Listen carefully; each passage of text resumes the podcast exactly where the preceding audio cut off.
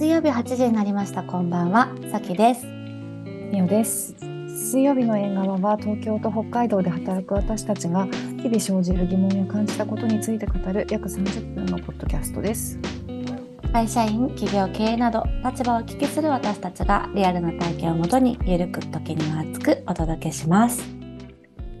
はい。では、早速なんですけれど、えっと、うんお便またいただいておりまして、うん。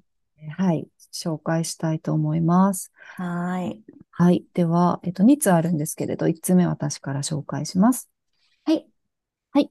えー、さきさん、みおさん、こんにちは。いつも楽しく拝聴させていただいております。えっと、96番のエピソード、皆さん共通の悩みなんだなと笑いながら拝聴しました。あ、ちなみに96のエピソードはですね、えっと、ガミガミババアになりたくない。そうでした。はい。あ、よかった、笑っていただいて。はいで、お便り戻ります。えー私はパートナーの仕事が忙しく、私の方が時間が取れるために頼みづらいのが悩みなのですが、最近試した中で良かったのは、絶対に許せないことを一つだけ選んで伝え、必ずやってもらうことです。うん例えば私は食後の食器がテーブルに置きっぱなしにされることが一番嫌だったので、食べたら下げるって約束してねと伝え、できていないときは、あれ約束したのになとやんわり伝えているうちに、これは習慣化してくれるようになりました。素晴らしい。素晴らしい。あと私たちは自分が何かしたときに、えーなん、何々やったんだけど偉いと自己申告することで相手に偉いと褒めてもらうことをやっているのですが、これは意外と効きます。自分がやるのが当たり前のように取られるのがイライラのもとなので、あえて申告して褒めてもらうことで、もやもやが積み重なることなく、とてもおすすめなので、よかったらぜひ、長文になってしまいすみません。これからも応援しております。ということで、東京都にお住まいのヒーラさんからでした。はい。ありがとうございます。ありがとうございます。もう大拍手で、本これ当。で、めちゃくちゃわかりやすい。二つポイントがあって、一個が、えっと、絶対にやってもらいことを一つだけかや、伝え、伝える人。だから、あれもこれもじゃなくて、自分の中でこれをっていうのを決めて一つ伝えてるっていうことも、あめっちゃわかりやすいし、もう一個もやったことに対して褒める。褒め合いをするって、めっちゃわかりやすい。どっちもすぐできますね。うん、本当に、すごい。いや、でもさ、なんかこれを見てると本当に、やっぱさ、うんなんていうの、他人が一緒に屋根の下にいるということはそういうことだよねってなんか改めて思わされるっていうかさ、思う、思う、思 いなんかね、ます。うん。って思ってしまいましうん。た。いやー、だから突、だ、どんなにね、大好きで結婚したり同棲したりしても、突然二人の生活がうまくいくなんてことはないっていうことですね。ねえ、うんだから何かしね。らのね、何かしらのルールだったりとか、線引きがあった方がうまくいくっていうことで、いや、この二つはぜひぜひ、私も試したいし、うん。うん。いやー、そうですね。私も取り入れたいな。うん。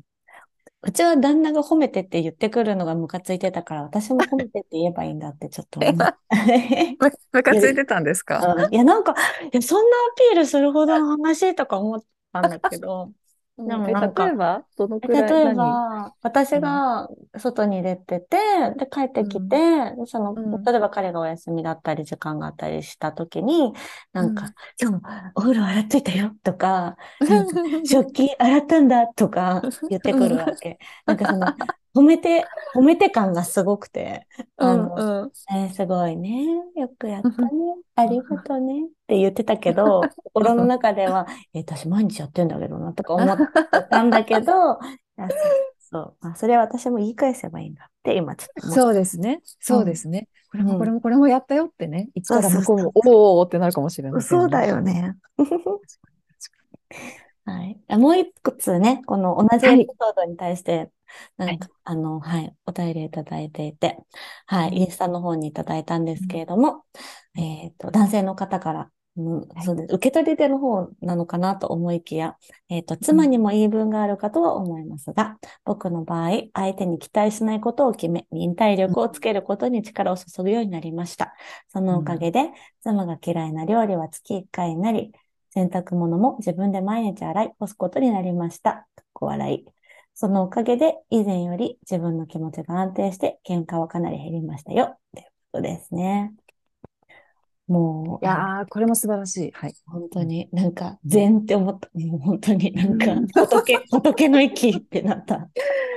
いや、確かに。いや、でも、めっちゃわかりますね。こう、期待してしまうと、期待とのギャップが発生したときに、イライラしたり、悲しくなったりしがちっていうことは、私も結構、ポッドキャストを始めてから改めて思いました。確かに。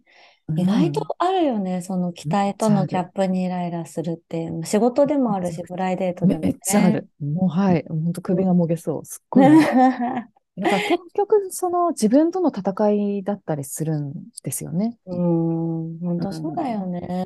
あ、本当そう思う。うん。でもまあそ、まあそこまでしてっていう言い方はあれだけど、でもそうしても一緒にいるということだということだなと、なんかまあ私、すごいなんかもうダメだ。あの、うん、すごい一緒に他人と一緒にいることについてという、なんか、本書けそう。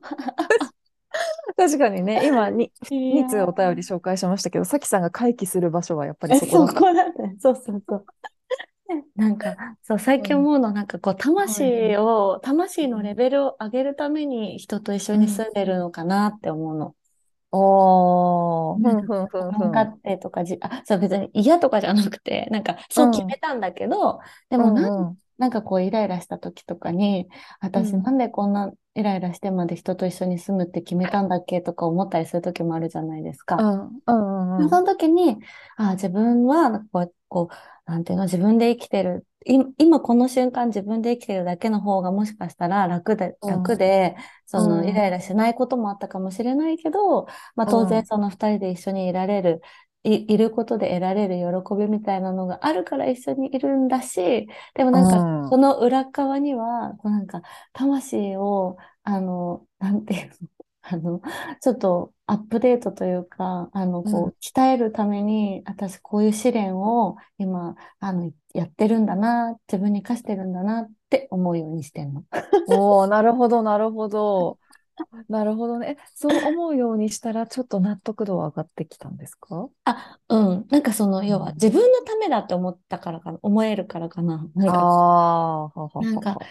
なんだろう、やっぱそのさっきの見返り話じゃないんだけど、なんか人のためにこれもやって、うん。あれもやって、私はこんなにやってるのにみたいになるとさ、うん。なんかちょっと、なんうん。いい行き場がない模様が。あるじゃないですか。わかる、わかる、わでかる。も、なんかその、うんあ、そうじゃなくて、まあ、これをやることによって自分の魂レベルが上がるんだとか、なんか自分がこう人として成長するために人と一緒にいるという試練を今私は課されているんだって思ったら、なんかちょっと落ち着いて向き合えるかな。なるほどね。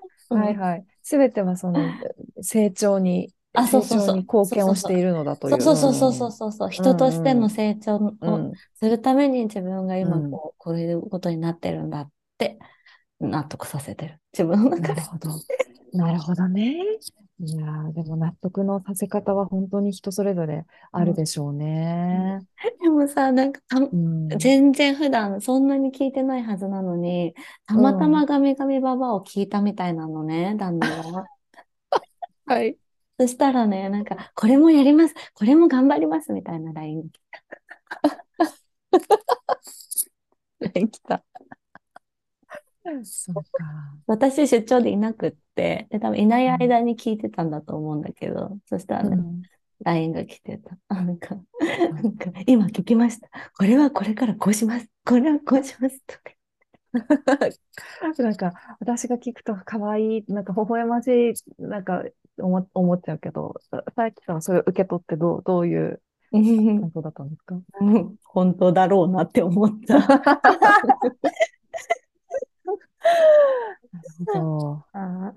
でもなんかさ、こう、うん一般化して話すと、なんかこう共感もこういう感じで得られるじゃう。なですか。はいいはい。そうですね。そうですで、ね。なんか、かつ、その、あの、もし旦那とかパートナーが聞いてても、なんかこう、あの、なんていうの？一般論として聞いてくれてるはずだから、なんうか、ん。面と向かって、おい、これあをこうしろみたいな感じじゃなく聞こえて、効果的なのかもってちょっと。そうかも、そうかも。わかるわかる。しかも私たちもこう、なんていうんですか？こう、電波に乗せるっていうことで、はい。い言って、あうの、ん。ね、あ、そうですね。あの、一般化、抽象化した状態で話せてるから、うん、うんうん、そうなの。で、ちょっと客逆観的にもなるしね。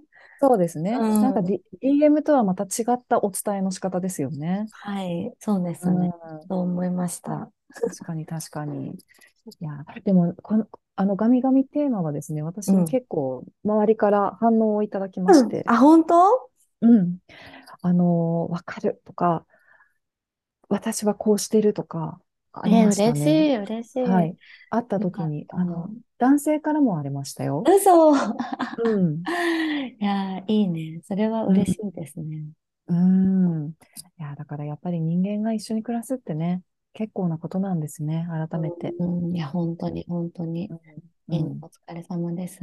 本当。に日々お疲れ様ですね。もちろんそれによる幸せもね、そうなの、そうなの。うん、本当にたくさんあ。ると思いつつ、うん、そうそう思いそつつ、う。ね、思いつ思いつつ。だけど、こういう発生するイライラは共有したいですよね。はい、しましょう、はい。しまししょましょうね。そうですね。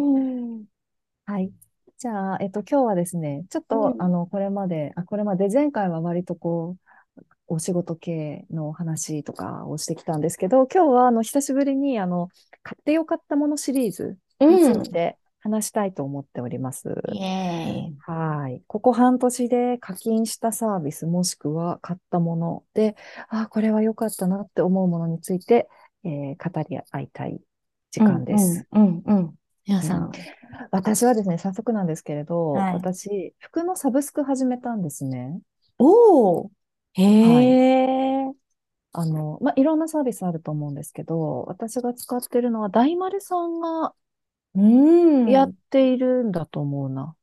うん、運営企業の大元には大丸さんがいると思うんですけど、アナザーアドレスっていう、えっと、1ヶ月1万円ちょっとで、私のプランは3着借りられるっていうへものえ。なんですけど、うん、び、あの、美容師さんから教えてもらって、うん。で、その時たまたま美容師さんが着てた服が、えっとね、フィリップ・リムの、なんかデニうん。ムの、結構その、あの、パッと目を引く素敵なお洋服をその日着てて、へえ。で、あと、その服にプラス、これも同じく、あ、それ MM6 のシルバーのボールが連なったうん。ネックレスをしてたんですよ、そのうん。日。うん、うで、ん、会っうん。た瞬間から、あ、なんか今日素敵って思ってて、うん。で、そしたら、あ私実は最近服のサブスク始めてって美容師さんがおっしゃって、へえ。そうで、これもそうなんですけどって教えてくれて、で、そこでがぜ興味持って、うん、うん。というのも私、あの前回で収納が崩壊してるって話をしたんですけうど、ん。もうねなんかやっぱとにかく服が増え続けていくね。これあの前の断捨離の回でも話しましたけど、うん。えなんか今ま、す最近でこそそんなに服買わなくなったけど、でも過去の買った服でもう着ないっていうのもどうしよう問題がやっぱりストレスになってて、うん、うん、で、うん。とは言ってもお洋服は選ぶの楽しかったりするじゃないですうか。ん。だから今ちょうどいい塩梅にその新しいもの着たいっていう欲と、だ、うん。でも一方で服を増やしたくないっていう欲を一回一回こう解決してくれそうな気がして始めてみたんですけへど、え。そう、今3ヶ月目に入るんですけど、良い。わた今の私にとっては良いでうす。ーん。そっか。でもそういうのだと新しいというか、なんかあんま着たことないのにもチャレンジしやすいうん。ね。そうなんです。そううん、なんです。しうん、うん。かも、あのー季節物のアウターとか、割とこう、去年はこれ着てたけど、今年はなーみたいな、あるじゃないん。ですか。はい、はい、はい。で、季節物だから、しかもアウターだから、そんなに言うても1年の中で何回かしか着ないとか、ん。になった時に、あの、私今回春物借りたんですけど、うん。あの、すごい良かったです。へえ、平たい言い。方にはなるんですけど、うんうん。えー、そっかそっか。なんかそのいろい。ろありますよね。その中でこれにしようって思ったのもなんか理由があるんですか？ああ、なんかやっぱりその美容師さんが使ってあて、あー、そっかそっか。えそうそうそう。で、こんなブランドも入ってて、こんなブランドも入っててっていう、その、あ、なんか気になるブランドがたくさん入ってたっていうのはうありますん、ね。うあとはん、うなんか、多分そのサービスによっては、全然自分が選ばずに送られてくるパターンもあると思うんですけあど、あ、勝手にね。そうそうそう。うで、それもすごいん。面白そうだなって思いつつ、うん。私はなんかこう、毎月ちょっとお買い物してる感覚を得たいなって思ってたから、はいはいはまい。そう、まずは自分で選びたいなって思ったんですよね。ええそっかそっか。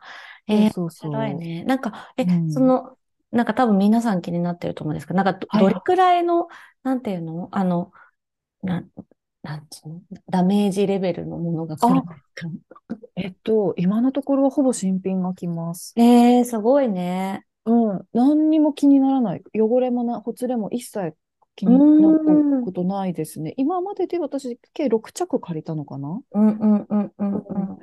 で、えっと、綺麗な状態で着ますし、かつ、気に入ってこれ買い取りたいなってなった場合は、それまでにそのお洋服が何回レンタルに出されていたかによって、うリユース価ー格がどんん。どんあの下がってい、下がっていく。でそうだからええ買い取り価格があのそれに応じて下がっていくんですよ。うんうんうん。すごい。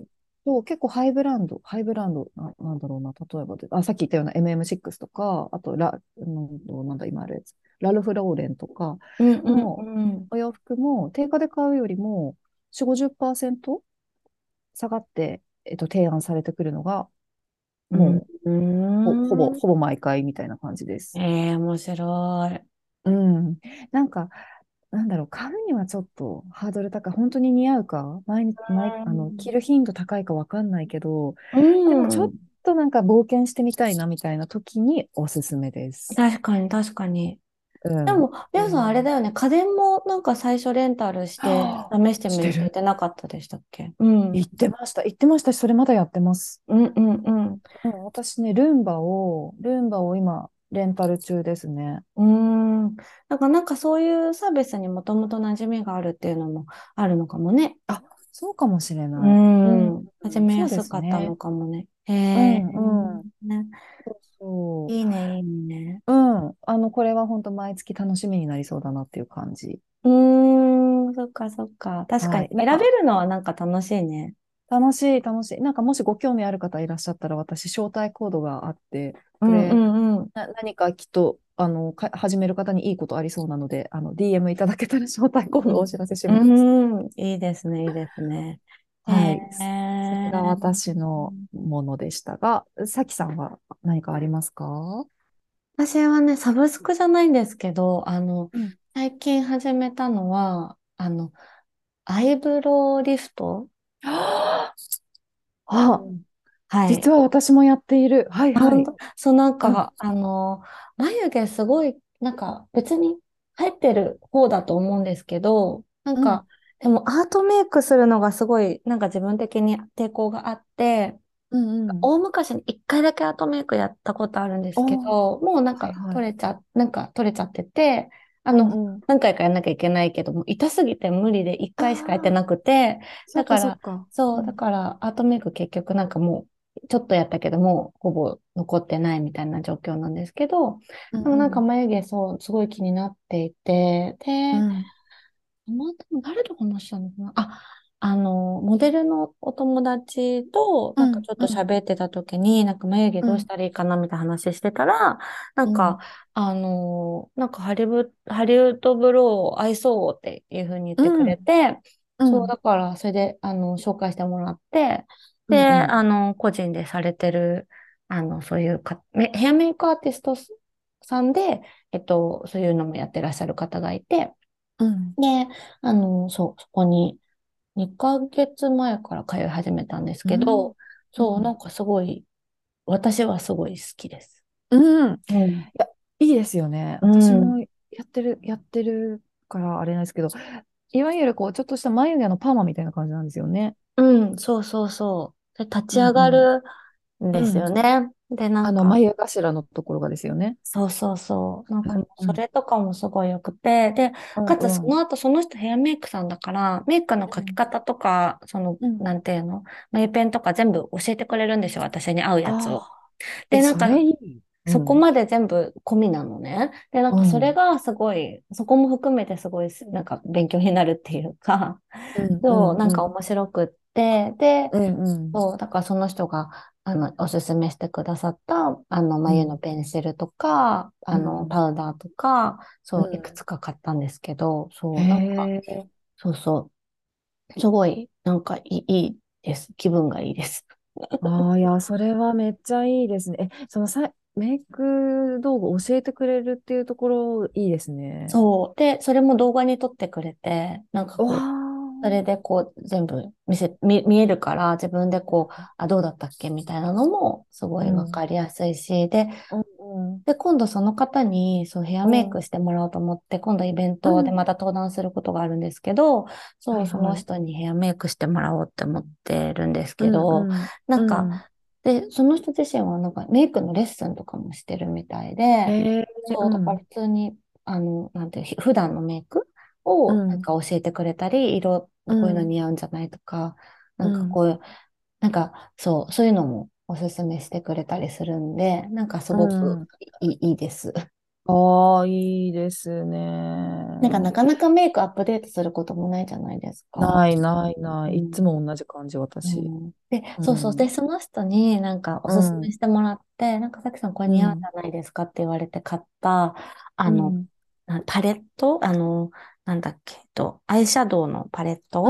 うん。うん。で、それをなんか買ったんですけど、なんうん。かうん。絶対自分では選ばないうん。組み合うん。わせなんですよ。なんかへね、え。とね、なんか色が、うん。あの、なんていうの、えっと、ブルーとグリーンが入ってるの。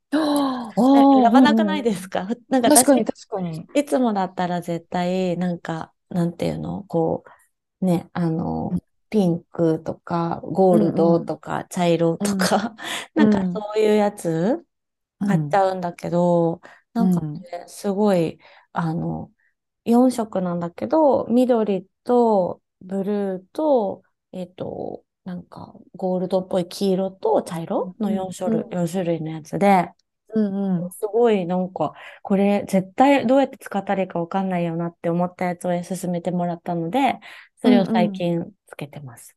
お、いいですね、いいですね。え、しっくりきますか？うん、なんか絶対自分じゃ買わないし、でも付け方もわあかんないけど、それも教えてくれるから、なんか面白かあった。ー、えうえいいですん、ね、いいですうん、うん、ね。ええなんかあの、やっぱりこう、プロに教えてもらうっていいよねっていう話、結構初回のう方でし。たと思うんですけど、メイクとかヘア、あの、髪型とかってまさにそれですよね。うん。本当に、本当に、本当に。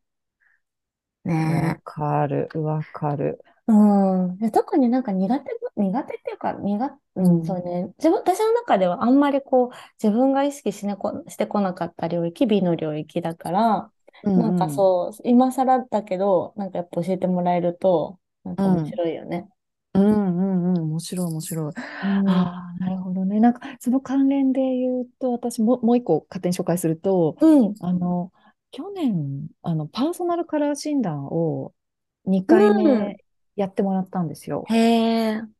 1回目は結構東京に住んでた頃にやったことあって、で、うん。なんか、まあ、40歳にそろそろなるし、もう一回やってもらおうと思ってやったんですけうど、ん。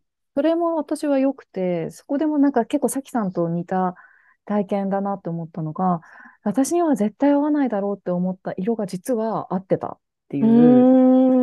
のが知れて、で、そこで、あの、いや、それこそ、あの、アイシャドウのパレットもおすすめしてもらったんですけど、いや、なんかそれもまさに私が一回も買ったことないようなものだっへた。な具体的には、え。スックの、うん。スックの結構紫とか、いや、そへれこえ。そ緑っぽい色も入ってるようなやつなんですけど、なんか確かにその場でメイクしてもらうと、あ、悪くもないのかも、みたいな。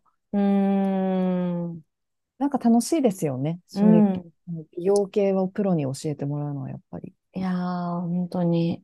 うんなんかうん。改めて学び直しじゃないけどね。なんかこう、うん。自家、自己流みたいな やうん。つをさ、なんかね、改めて教えてもらうのいいよね。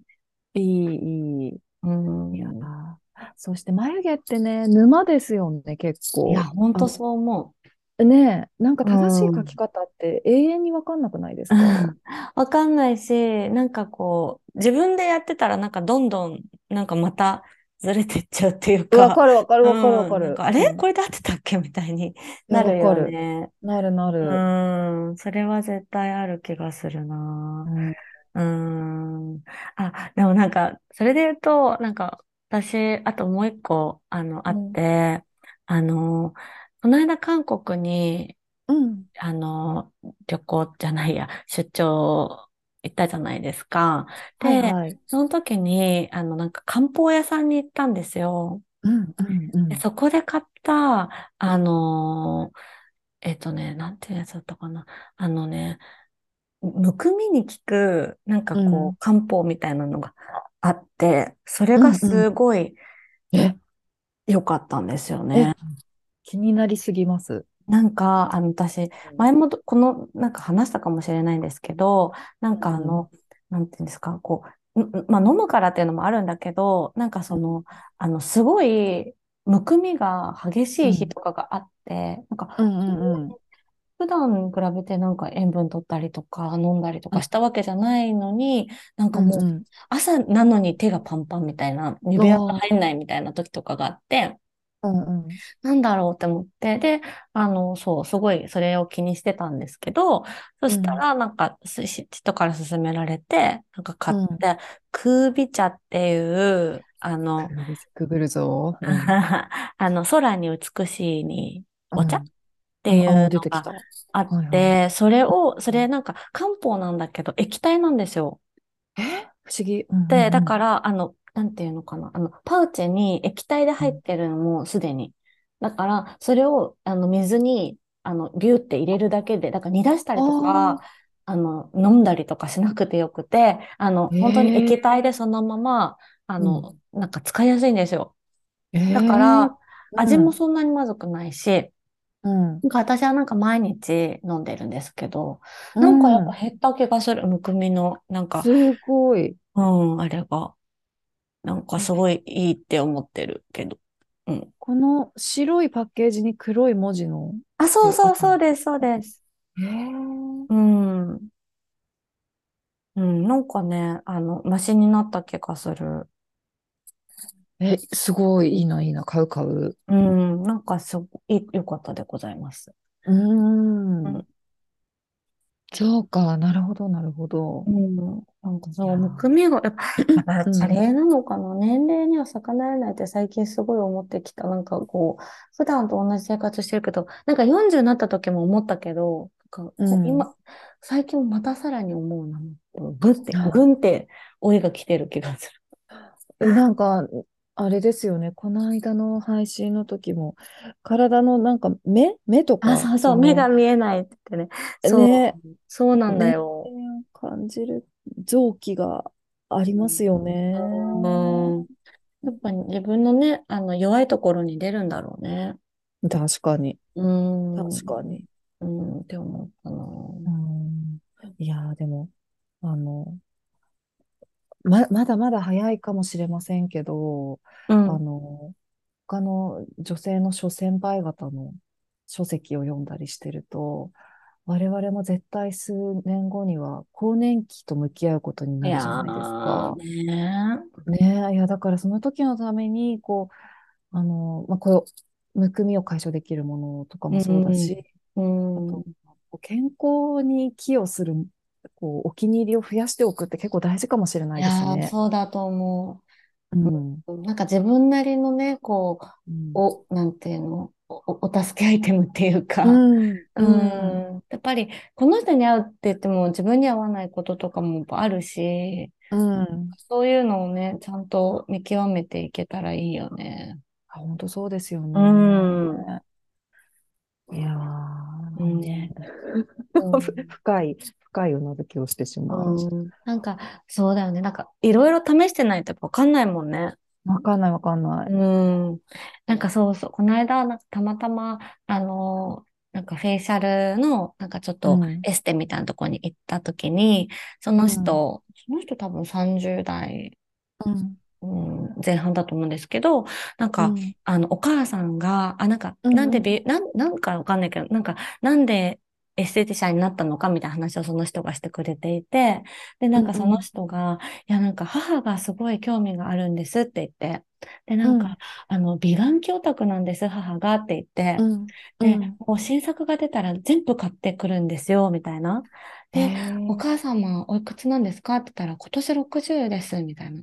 感じで、いやなんか60代で美顔器オタクで美顔器いっぱい持ってるってすごいなと思って 確かに確かに。うん、なんか、なんかいろいろ感心しちゃって。で、なんか、私的には、なんかその、まあ、一台も私美顔器なんて持ってないし、美顔器の会社で働いてるくせに。で、なんか、あの、そう、でもその、何々派がどうでとか、これはどうだからと、こっちの方が自分に合うとかって、いろいろ自分で何が合うかとか試してるんですって言われて、あ、なんか、やっぱこう、美しくいたいって、まあその、その人はそのね、美顔器っていうものだけど、なんかこう、美しくいたいっていう、こう、原動力があって、こう、そういうことになるわけじゃないですか。うん、そうですね。で、まあ、そのね、こう、それはわかんない。老い、老いっていうものとのこう、戦いなのかもしれないけど、なんか人によってね、こう、そういうお肌が気になると顔のたるみが気になるっていう人もいれば、なんかね、ダイ、お腹とか、なんかダイエットみたいな人もいれば、なんかそのむくみとか、老化とか、なんかそういう腰が痛いとか、なんかそういう人もいるし、それぞれだけど、なんか何かしら自分なりのね、なんかこう、あの、私がこうなったらここに駆け込むとか、これを飲んどけば大丈夫とか、なんか、そういうお助けアイテムあるといいよね。うん、そうですね、そうですね。うん、いや、なんかそういうものをこう、だんだんさ、ゆるゆると探していく、いこうかな、行きたいな。うん、ね。うん、うん。いや、最後は老いと健康の話で締める感じ でも二人ともなんかその、まあファッションなのか美なのか、なんかそういうことにやっぱりプラスアルファで興味が出てきてお金をかけているという現実はある、そうですね。うん、あるあるある。だって今回だって別にテーマは、あの、カテゴリーはね、区切らず。そうそうそう、最近課金したものだもんね。うんね、だったけど、やっぱりそれになるっていうのは傾向的に面白いですね。うん。うん、ちょっとまた定期的にこれは話していきましょう。はい、シェアしましょう。はい、えー。水曜日の縁側では皆さんからのお便り、ご意見、テーマ案をお待ちしています。プロフィールトップのフォームからお送りください。また、インスタグラムでは交代で編集後期を綴っていますので、ぜひご覧くださいね。し番組を気に入っていただけましたら、フォロー、評価いただけるととっても嬉しいです。今日も最後まで聞いてくださりありがとうございました。それではまた来週水曜日にお会いしましょう。ありがとうございます。